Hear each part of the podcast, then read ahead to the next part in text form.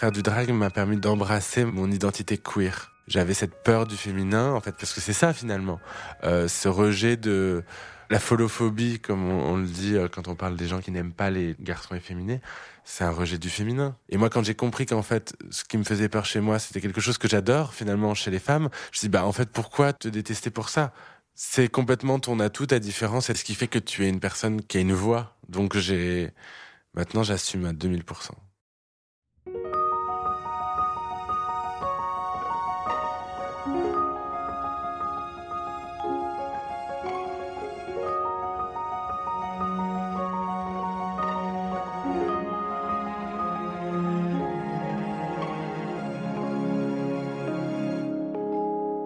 Derrière Paloma, l'élu de l'émission Drag Race France, il y a Hugo Bardin.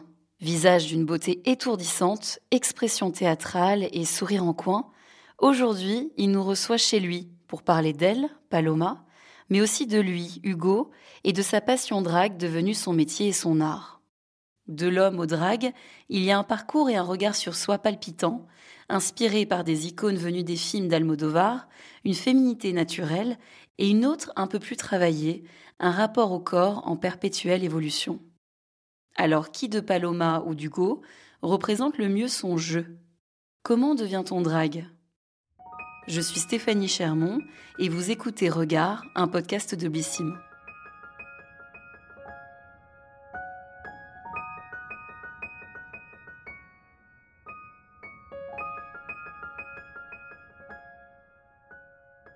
Hugo, est-ce que tu te trouves beau? Ça dépend des jours. Et euh, ça dépend si je suis euh, en grosse période de, boulot parce que quand je fais du drag tous les jours, c'est difficile de se trouver beau parce que j'ai pas de sourcils, j'ai pas de j'ai pas de barbe, pas de moustache, euh, j'ai la peau fatiguée, mais je me prends pas trop la tête avec mon physique. Et Paloma, est-ce que tu te trouves belle? Oui, mais c'est marrant parce que c'est pas forcément mon but non plus. Enfin, j'aime bien être très abouti visuellement, mais je cherche pas à être une petite bombe euh, de 25 ans parce que déjà j'ai pas 25 ans et euh, je préfère avoir du charisme qu'être belle. Ça veut dire quoi abouti? Bah je vais jusqu'au bout de la transformation, j'aime euh, soigner chaque détail, j'aime vraiment que ce soit spectaculaire. Pour commencer, est-ce que tu peux m'expliquer quand est-ce qu'est né Hugo? Est-ce que tu peux me raconter un petit peu quand est né Hugo et quand est né Paloma? Je suis né le 30 juin 1991 à Clermont-Ferrand, dans le Puy-de-Dôme, en Auvergne. Euh, j'ai commencé le drag très jeune. Ça a toujours été présent dans ma vie, mais il n'y avait pas de personnage. Je faisais des personnages différents. Et Paloma, elle est née euh, en 2019, un truc comme ça, quand j'écrivais le scénario de mon film Paloma. Mais j'avais pas du tout prévu que ça deviendrait mon alter ego euh, sur scène, quoi. Je pensais que ça serait juste un one shot dans un court métrage, et puis bah non, elle est toujours là.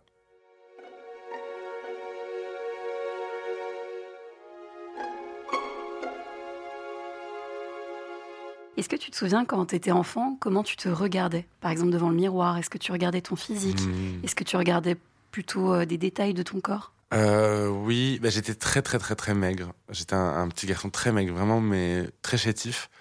J'étais hyper actif, donc je faisais beaucoup de sport, je faisais de l'escalade, des tas de trucs. Donc j'étais euh, un enfant très svelte et très dynamique. Et après, en grandissant, j'ai eu des, des problèmes de famille et tout, donc j'ai eu une période un peu dépressive où j'ai pris du poids. J'étais un, un, peu plus euh, rond comme préado. Donc je me suis pas vraiment, j'ai pas vraiment conscientisé mon corps jusqu'à 12-13 ans où là j'ai commencé à le regarder et à me dire ok c'est pas comme ça que j'ai envie d'être.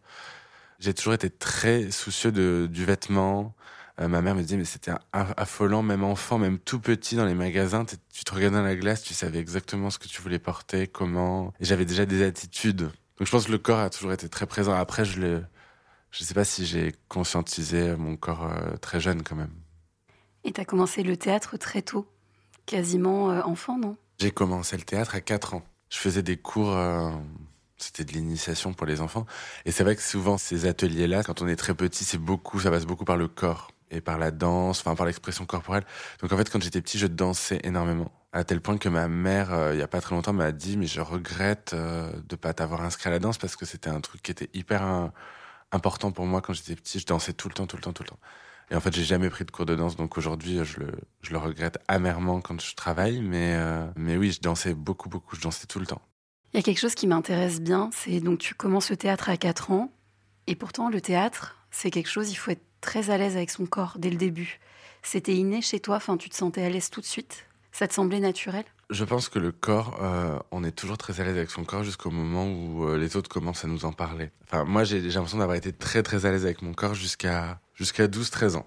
Et après, euh, j'ai commencé à avoir conscience du regard des autres, euh, de ce que ça voulait dire qu'être un garçon efféminé, qu'il y a des manières, comme on me disait. Donc au bout d'un moment, j'ai commencé à avoir honte aussi de ma manière d'évoluer dans l'espace, à tel point que même en cours de théâtre, quand je voyais des, des captations au caméscope là, qui étaient faites des spectacles, je me jugeais très fort. Je me souviens d'un spectacle qu'on avait fait, euh, je crois à 14-15 ans, j'ai joué une pièce de Ionesco qui s'appelle Rhinocéros. Et c'est une des premières fois où il y a eu une vraie captation de spectacle. Euh, et à cette époque-là, j'étais un petit peu, un petit peu rond. Euh, j'étais moins à l'aise avec mon corps que je ne le suis aujourd'hui. Et j'étais très, très maniéré. Et je me souviens d'avoir vu la captation et d'avoir été euh, scandalisé par mon image. J'étais dit, mais regarde-toi. Mais peut-être aussi parce qu'on me renvoyait cette image-là. Donc c'est quelque chose que j'ai combattu après en cours de théâtre quand j'étais chez Florent. J'essayais de justement ne pas être euh, un garçon maniéré alors que c'est ce que je suis et, et on s'en fout quoi.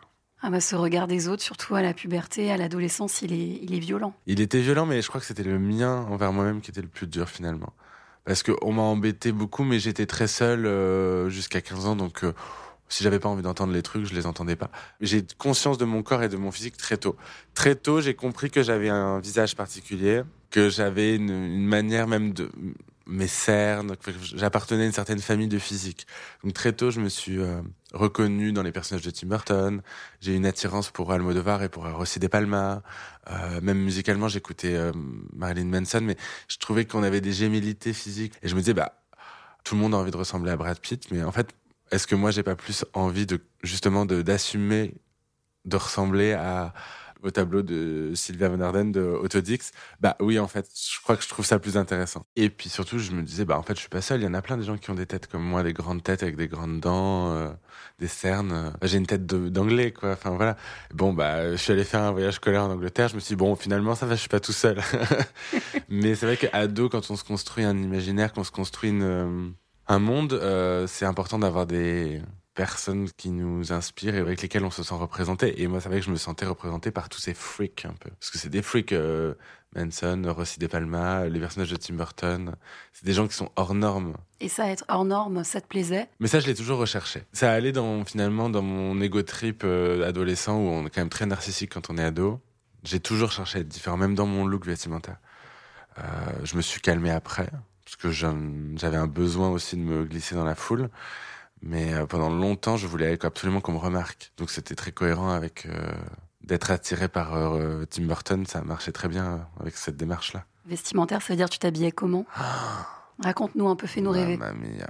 J'ai tout fait, je crois que j'ai vraiment tout essayé. En fait, je voulais tellement me distinguer que je suis passé par toutes les lubies vestimentaires. Ma mère a été d'une grande patience avec moi. Parce qu'un jour, j'arrivais, je disais, je veux mettre que du noir. Le lendemain, c'était que de la couleur. Donc, il fallait tout changer. Très vite, je me suis reconnu parmi les gothiques les gothiques romantiques. Euh, parce que Clermont est une ville euh, noire. Tout est construit en pierre de Volvic, donc c'est une ville où il y a beaucoup d'ados gothiques. J'étais fan de Mylène, j'étais fan de Manson, j'aimais Tim Burton. Enfin, il y avait un truc qui fonctionnait bien. J'étais très littéraire. Je lisais Baudelaire. J'avais toujours les fleurs du mal dans mon sac. Enfin, j'étais un vrai cliché. J'avais des chemises à jabot ou alors des chemises noires avec des, je mettais des grosses broches, des camées de ma grand-mère. J'avais des gilets de barman 19e que je récupérais dans les costumes de théâtre. J'avais les cheveux longs, noirs, noirs bleutés. Je me teignais les cheveux avec les colorations de supermarché. C'était noir mais un peu bleu. Et euh, j'avais des tas de bijoux et je me mettais du talc sur le visage pour être blanc comme un... En fait, je voulais ressembler à Dita Von C'est ça mon but. Donc je me bouclais les cheveux, je me mettais des papillotes la nuit. C'était une, technique de grand-mère. Je découpais des torchons, je mouillais mes cheveux, je les enroulais avec des, des papillotes. Je dormais comme ça et le matin je les faisais et j'avais des anglaises vraiment. Et ma mère m'ouvrait, là, venait me réveiller tous les matins et elle me disait lève-toi, frou Ma, ma, mère a toujours été très complice et très, euh, elle m'a toujours c'est toujours beaucoup amusé de ça.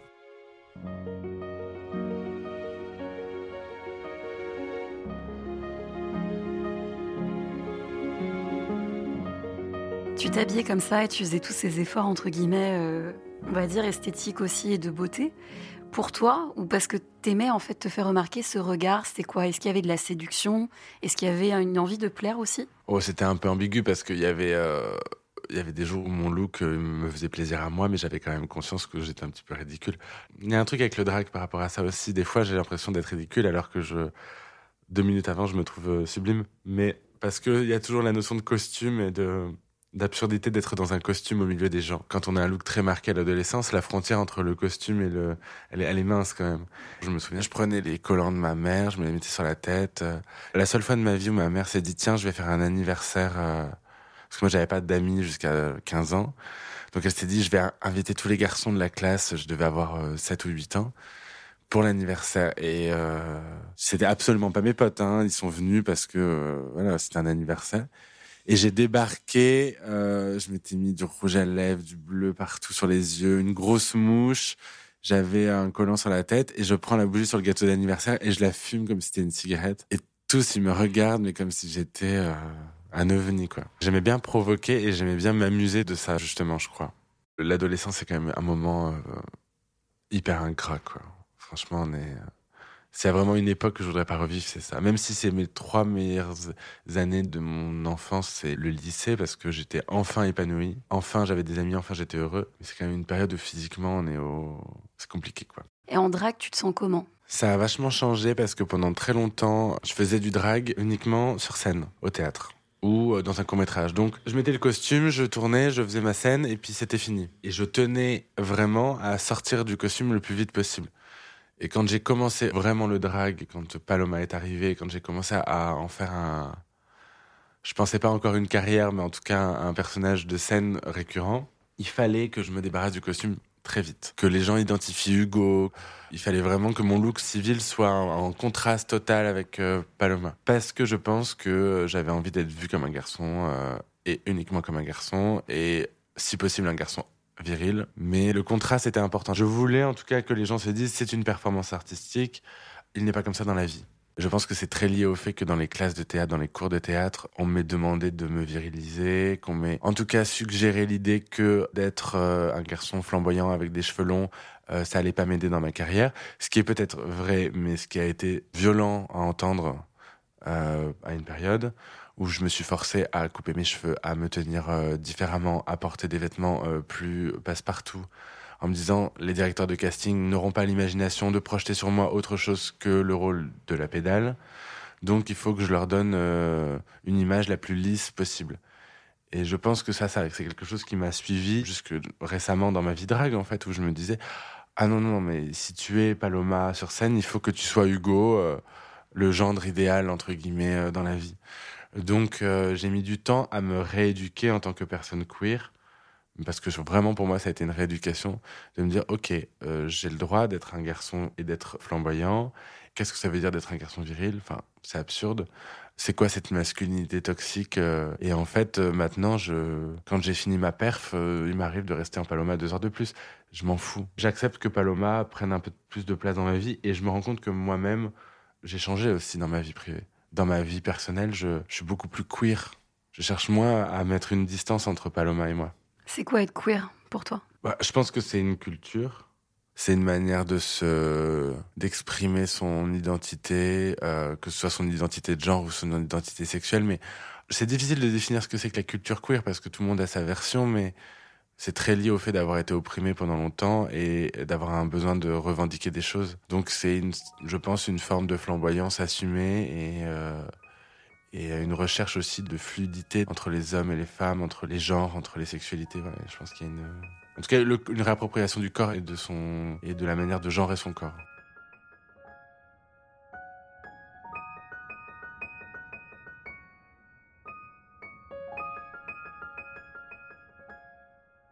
Dans ce que tu as dit, il y a plein de choses qui m'intéressent. Déjà, j'aimerais comprendre la différence entre le théâtre et le drag. Oh, je pense pas qu'il y ait de différence. Pendant longtemps, je me suis dit si je vais me créer un personnage, je m'inspirais de Cher ou de Bonnie Tyler, je voulais ou de Pete Burns, je voulais que ce soit une euh, espèce de rockeuse années 80 new wave, brune avec des costumes en cuir et puis très vite en fait ça m'a passé. J'avais pas envie que ce soit ça. Je suis revenu à mes icônes adolescentes, euh, les figures qui m'ont inspiré quand j'étais ado ou même très jeune. Hein. Il y a des figures euh, littéraires euh, de mon enfance qui sont très importantes, comme Fantine dans Les Misérables, qui s'arrachait les dents euh, pour payer les médicaments de Cosette dans Les Misérables. c'est des trucs que j'ai lus en boucle et c'était des figures féminines qui m'ont vraiment inspiré. En fait, je me rends compte que le drag, au début, on a envie d'en faire pour se créer un personnage qui est nouveau. Et en fait, très vite, on se met à faire des références à nos icônes de l'enfance. Mylène Farmer, Lady Oscar, Milady de Winter, bah, bah, c'était, c'est toute mon enfance. Et en fait, finalement, mon drag, euh, c'est devenu ça. quoi. Est-ce que tu peux m'expliquer s'il y a en toi peut-être deux identités? Est-ce qu'il y a Hugo Paloma? Ou est-ce que c'est une seule identité? Il n'y a pas vraiment de différence. Je voulais pendant longtemps faire une, frontière nette entre les deux.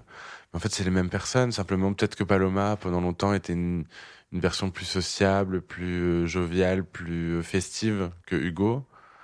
Paloma, elle, allait euh, être la première à, réclamer du champagne en soirée, à mettre l'ambiance, à être, aller, à aller vers les gens. Alors qu'Hugo, bah, moi, dans la vie, je suis plus casanier, j'ai tendance à être un peu cynique, à être là, oh non, je veux pas me mêler au groupe. Et en fait, plus j'avance avec Paloma, plus ça déteint sur Hugo. Tu peux nous décrire un peu Paloma? Paloma, c'est 50 nuances de roux. Tous les roux, euh, et on ne la verra jamais avec autre chose que du roux. Euh, c'est une rousse. Et c'est une intellectuelle un peu. Oh non, Hugo, oui. Paloma, je crois pas. Ah ouais? Non, Paloma, je, dirais plutôt que c'est une, une, Ouais, je sais pas. mais j'ai pas d'autre. En fait, pour moi, Paloma, c'est pas un personnage, c'est un. J'aime bien dire que c'est mon petit vaisseau pour faire plein de choses. Si demain j'ai envie de faire de la comédie en étant en Paloma, j'ai une version cartoonesque de Paloma. Si demain on me demande de faire un truc un peu sexy, j'ai la version sexy de Paloma.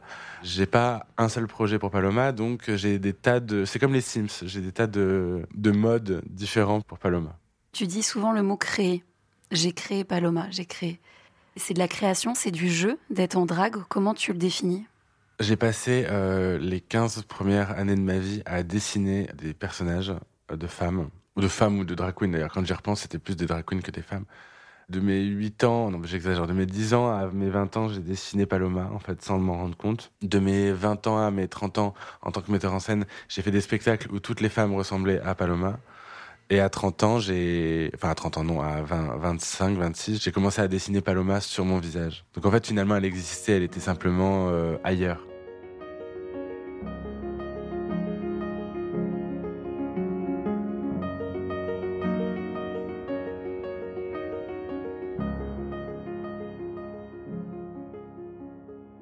Est-ce que tu arrives à trouver plus belle parfois en Paloma? Ou plus beau en Hugo? Est-ce qu'il y a un distinguo? Qu'est-ce que tu vois de beau dans l'un et dans l'autre? Ça dépend parce que souvent, comme je suis entouré de drag queens euh, plus jeunes que moi euh, et parfois plus belles en drag, je passe mon temps avec Amiog et la grande dame. Donc, si vous voulez, en termes de beauté, je peux difficilement, euh, on peut difficilement faire mieux. Ah c'est quand même sublimissime toutes les deux. Voilà. Là, on est en tournée en ce moment, donc on est en loge tous les trois la plupart du temps.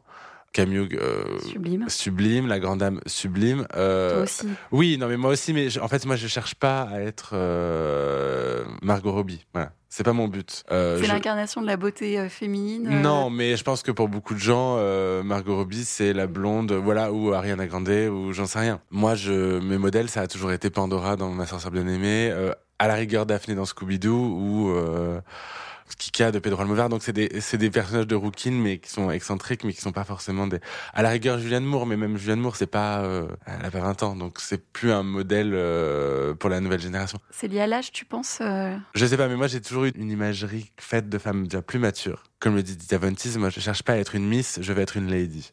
C'est vrai que quand je suis en loge et que je vois les deux autres qui sont absolument sublimes et qui du coup de fait m'appellent la vieille, c'est devenu une blague entre nous forcément, en drague, je vais pas rajeunir euh, d'année en année. Donc, euh, assume que tu as un personnage aussi qui est quand même très comique. Ce qui m'empêche pas d'avoir envie d'être sexy parfois et d'y arriver.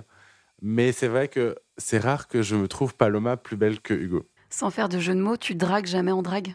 Ou tu dragues en Hugo, quoi? Jamais de la vie. Pourquoi? Jamais de la vie. Mais déjà parce que pour moi, ce serait. Euh, c'est mon boulot, en fait. Je suis sur scène pour créer un, fantasme, une espèce d'illusion comme ça de quelque chose. Donc je dois rester inatteignable. Je ne sexualise pas mon paloma. Je peux la sensualiser, mais je ne la sexualise pas. Ouais, c'est, je suis un personnage de BD, quoi. Mais mon mec, il, ça lui plaît. du coup, je commence à, me dire que peut-être, en fait, je, suis sexy, j'en sais rien. Tu t'es jamais fait draguer euh, en drague? Bah, par mon mec. Que ton mec. si, si, si, si, si. Vraiment On se fait draguer tout le temps, mais tout le temps. Et alors, c'est très drôle d'ailleurs parce que autant Cam ou la grande dame, bon, la grande dame fait 1m96, donc c'est une très très grande femme. Mais Cam, vraiment, c'est troublant. Il, est, il est petit, il y a un... Ou Lolita aussi. Beaucoup de gens peuvent les prendre pour des femmes cis euh, très maquillées, par exemple. Moi, ça m'arrive jamais. Enfin, personne me prend pour une, euh, une vraie femme. Enfin, c'est absurde. Je suis tellement maquillée, j'ai les perruques énormes. Enfin, tout est artificiel. Mais bizarrement, le fait d'avoir des, des, artifices qui sont euh, automatiquement et de manière complètement arbitraire reliés à la féminité, ce qui en soi, quand on y réfléchit, est un peu absurde, les mecs complètement hétéros qui sont derrière le bar en train de faire les cocktails se disent ah parce qu'il y a des talons du rouge à lèvres je peux draguer et du coup ils sont hyper lourds. Et je me dis mais tu me vois tu vois bien que je suis un homme euh. mais l'artifice déclenche un truc chez eux de euh, j'ai le droit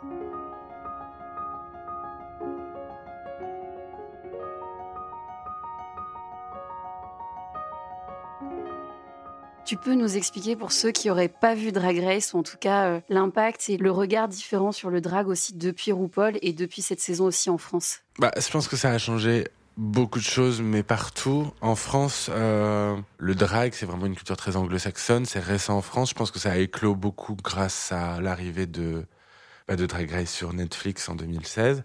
Et alors là, avec la sortie de l'émission française, on, a atteint une audience qu'on n'aurait jamais espéré atteindre. Et je pense que c'était le bon moment parce qu'on a vraiment besoin aussi d'ouvrir les consciences sur des questions queer. Et je me rends compte en rencontrant les personnes. Euh, en fait, on a vraiment atteint un public très très très très large. Euh, on a des couples qui viennent hétéro, trentenaires, mais rien à voir. Enfin, vraiment, le public qu'on n'aurait jamais pensé atteindre, des, familles entières qui viennent avec leurs enfants. Et il nous parle pas que de l'émission et il nous parle pas que de notre euh, de nos robes à paillettes. C'était j'avais un peu peur de ça qu'on nous dise ah qu'est-ce que vos maquillages sont beaux oh vos costumes.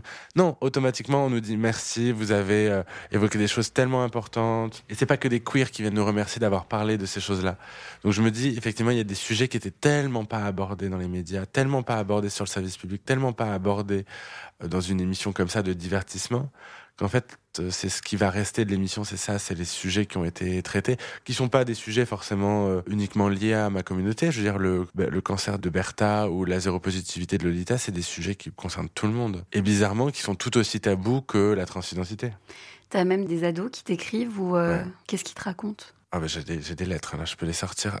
Moi, je me protège beaucoup du courrier euh, parce que c'est, euh, je lis tout, tout, tout, tout, tout, tout.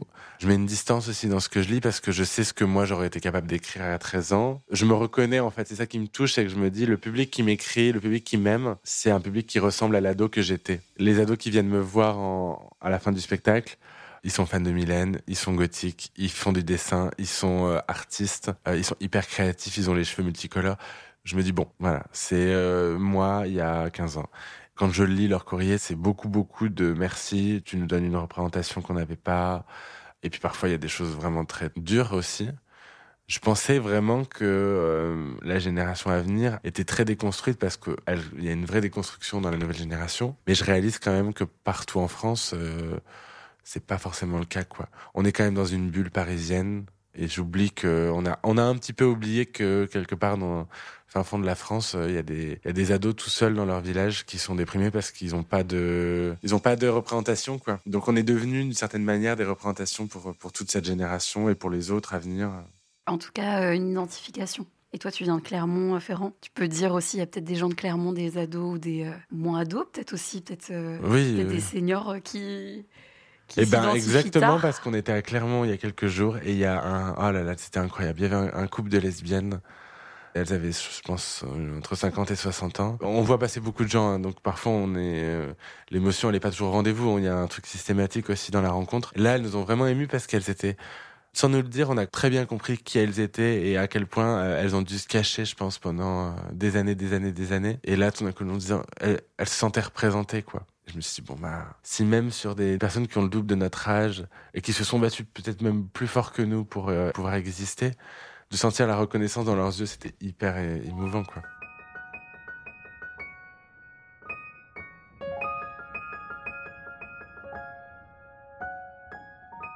Est-ce que entre ton adolescence et aujourd'hui, tu te regardes différemment, tu te regardes mieux? Oui, alors il y a un facteur qui s'ajoute, c'est celui de l'âge. Maintenant, je commence à, voir l'âge arriver et euh, c'est encore une autre angoisse qui arrive parce que moi, là, vieillir, je pense que c'est mon angoisse numéro un. Mais je me regarde avec beaucoup plus de. C'est certain que je me regarde avec beaucoup plus d'amour qu'avant. En tout cas, hum, d'indulgence. Bon, c'est pas toujours vrai. Il y a des matins où je me regarde et je me dis, oh là là, quand même. Mais je, disons que ça me m'empêche pas de vivre. Je, sais vraiment pas, étonnamment, mon physique n'a jamais été ma priorité dans la vie. Je reconnais que je peux être un peu euh, égocentrique par moment et que ça peut m'occuper l'esprit. Mais si vraiment je réponds sincèrement, c'est pas ma priorité. J'ai d'autres euh, choses qui m'importent plus dans la vie que ma tronche. Comme quoi? Travailler, m'amuser, être heureux. Pourquoi vieillir, ça t'angoisse? Ah là là là là. Mais parce que je suis comme euh, Mylène Farmer, je n'ai pas le temps de vivre. J'ai l'impression qu'une vie entière, ça suffira pas pour faire tout ce que je veux faire. C'est pas tellement le fait d'être une personne âgée un jour qui m'angoisse, parce que j'ai toujours fantasmé ça. Ce qui m'angoisse, moi, c'est d'un jour de pas pouvoir travailler. J'ai l'impression que dans le milieu où j'évolue et ce que je veux faire dans la vie, il faut éternellement avoir 35 ans. J'aimerais figer les choses. Moi, j'aime assez peu le changement. J'aimerais que les choses soient toujours comme elles le sont. J'assume de plus en plus l'idée que ça sera mieux plus tard. Parce que je me rends compte aussi. Je suis plus heureux qu'à 20 ans. Alors je sais, ça fait très philosophie magazine. 50 ans, je n'ai jamais été aussi belle. Voilà. Bon, c'est un peu un cliché de dire ça, mais euh, c'est vrai en fait. Je suis plus heureux, je sais mieux qui je suis euh, à tous les niveaux, que ce soit mon corps, euh, dans le travail, sexuellement. Enfin, je me suis jamais aussi bien connu. Et je sais que ça va être mieux chaque année. ça sera un peu mieux. Mais si je pouvais figer mon image dans le temps, ça, j'avoue que ça me.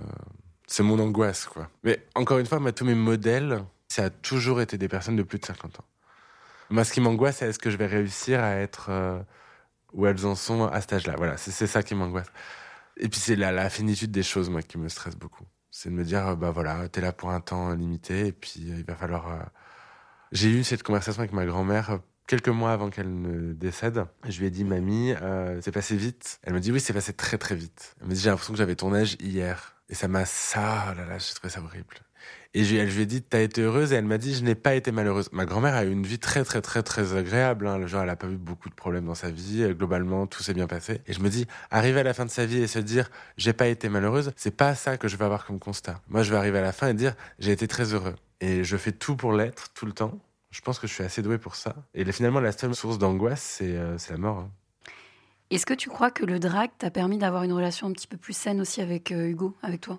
Ah bah oui, puisque déjà, faire du drag m'a permis d'embrasser mon identité queer, que j'ai complètement rejetée ou que je même que j'avais tendance un petit peu à juger chez les autres avant parce que j'étais dans un truc très hétéronormé où il fallait, enfin, tout en étant euh, très pédé, hein, mais j'avais cette peur du féminin en fait parce que c'est ça finalement, euh, ce rejet de la folophobie comme on, le dit euh, quand on parle des gens qui n'aiment pas les garçons efféminés. C'est un rejet du féminin. Et moi, quand j'ai compris qu'en fait, ce qui me faisait peur chez moi, c'était quelque chose que j'adore finalement chez les femmes, je me dis bah en fait, pourquoi te détester pour ça? C'est complètement ton atout, ta différence, c'est ce qui fait que tu es une personne qui a une voix. Donc j'ai maintenant j'assume à 2000%.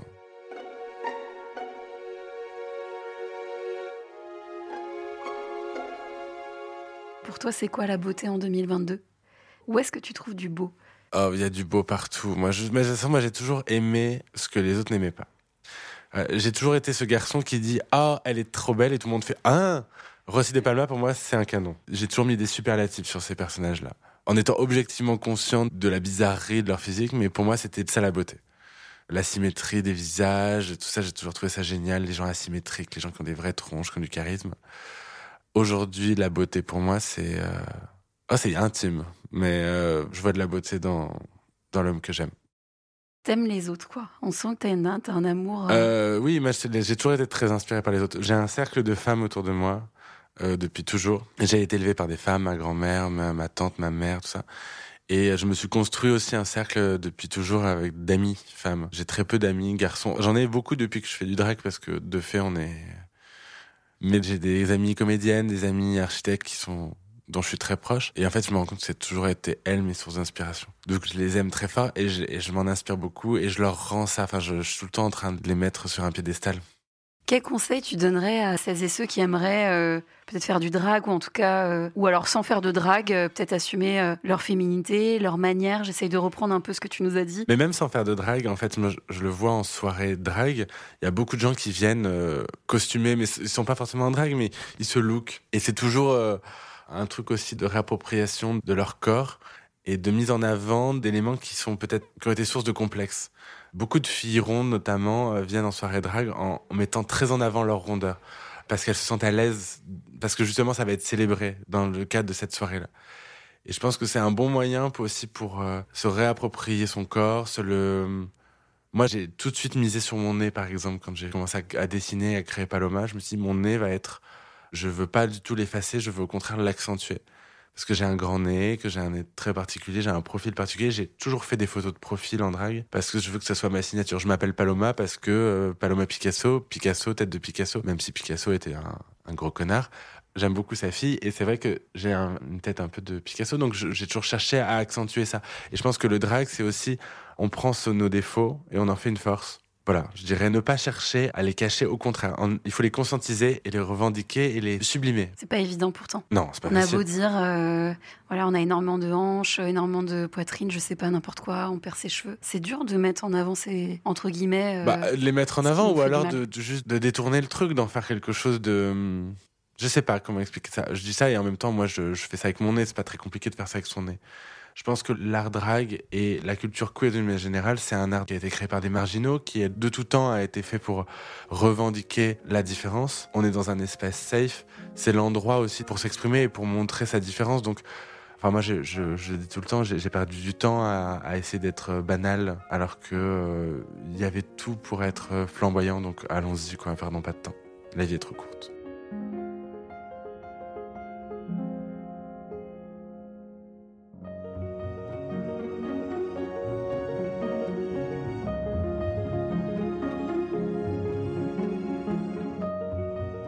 Cet épisode de Regard accueillait Hugo Bardin. Regard est un podcast Blissim produit par Louis Créative, l'agence de création de contenu de Louis Média. Je suis Stéphanie Chermont et j'ai tourné cet épisode. Louis Jobard en a fait la réalisation et le mix sur une musique de Benjamin Grossman. La production est supervisée par Kenza Elal Hock et Lucille Rousseau-Garcia. Si cet épisode vous a plu, n'hésitez pas à vous abonner et à nous laisser des étoiles et des commentaires. J'ai hâte de vous retrouver dans 15 jours pour un nouveau regard avec la sportive Lisa Nasri.